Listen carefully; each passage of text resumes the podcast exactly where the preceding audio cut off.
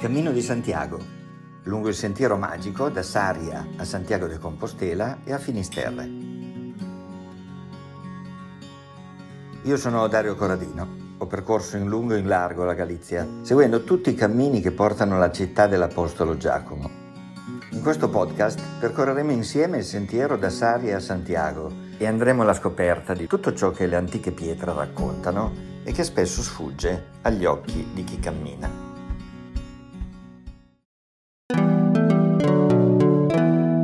Entriamo a Santiago. Quando il pellegrino giunge infine a Compostela, l'emozione si impossessa di lui. La bellezza della città, che fu uno dei centri del mondo, trasmette un'energia speciale, diversa. Entreremo seguendo la Rua de San Pedro, luogo dove si trovava la Porta del Cammino, attigua a quella di Santo Domingo de Bonaval, chiamata anche Porta Francigena in onore dei pellegrini franchi, e ingresso settentrionale verso la cattedrale. Una porta che aveva incisi dodici segni zodiacali, dei quali a noi è giunto soltanto quello del Sagittario, che si trova ora nella Porta delle Platerias della cattedrale. Dall'ingresso della città ci vuole ancora una bella mezz'ora prima di arrivare a Place de Obradoiro e quindi alla cattedrale. La zona storica è il centro antico dove la città accoglie il pellegrino in modo definitivo tra le sue pietre grigie, inizia in Plaza de San Pedro, nella quale troveremo la Croce Bella, detta anche la Croce dell'Uomo Santo. La leggenda racconta che Juan Turón, dopo aver partecipato alla rivolta popolare del 1319, quella degli Irmandignos, venne condannato alla forca. Mentre si dirigeva al patibolo, pregò la Madonna di liberarlo da quel supplizio e in quell'esatto istante cadde a terra morto. In suo ricordo venne eretta questa colonna di pietra con la sua ultima preghiera, Vieni e portami via.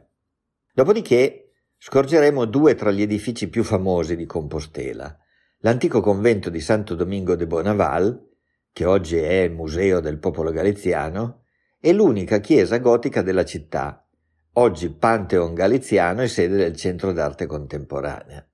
Avanzeremo per il quartiere di San Lazzaro che ospitava l'ospedale ostello per i pellegrini lebrosi.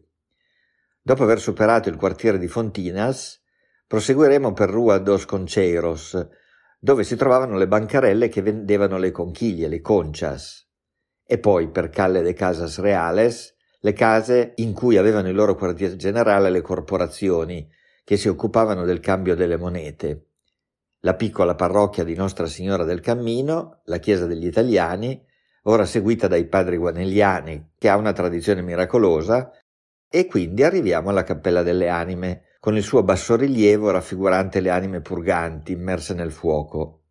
Questa cappella ricorda una devozione diffusa in questa zona per le anime purganti. Spesso infatti si incontrano i cosiddetti petos das almas o petos de las animas, sono piccoli monumenti di pietà popolare associati all'idea del purgatorio. Li si trova lungo le strade, agli incroci, vicino alle chiese. Cominciarono ad apparire all'epoca della Controriforma, dopo il Concilio di Trento, all'epoca della reazione cattolica al dilagare del protestantesimo. È in quel periodo che si afferma l'idea dell'esistenza del purgatorio, un luogo di espiazione provvisorio che garantisce l'accesso al paradiso. Quello del purgatorio era un concetto contestato e respinto dalle dottrine protestanti. Lutero infatti sosteneva che con la vera contrizione ogni cristiano ottiene la piena remissione del peccato e della pena.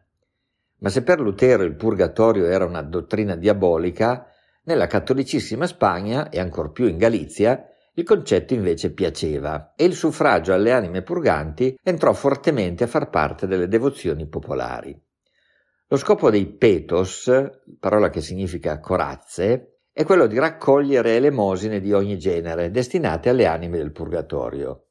Il ragionamento popolare è semplice. Essendo la punizione di queste anime temporanea, eh, queste anime sono destinate prima o poi a raggiungere il paradiso. Lì giunte in santità potranno dunque intercedere per coloro che hanno fatto le offerte. Ecco perché queste costruzioni sono definite corazze, perché danno forza e proteggono le anime del purgatorio, ma indirettamente anche quelle di coloro che fanno le offerte. I petos sono sormontati spesso da una croce e normalmente da qualche parte hanno riferimenti al purgatorio, raffigurazione del fuoco, cono senza figure che rappresentano le anime nel loro tormento. Sopra hanno una cupoletta che simboleggia il cielo e sulla parte anteriore un contenitore, qualche volta protetto da una griglia, che serviva a raccogliere le offerte che venivano ritirate dai monaci. I più generosi lasciavano denaro per le messe di suffragio altri cibo oppure fiori. Davanti a questa cappella a Santiago noi possiamo almeno lasciare un pensiero per tutti i morti dimenticati, tutti quelli il cui nome non torna più alla memoria di nessuno, e ricordare l'antica iscrizione che spesso si trova sui petos, dice Un alma tienes y no si la pierdes, che harás? Hai una sola anima, non di più, e se la perdi, che cosa ti resterà?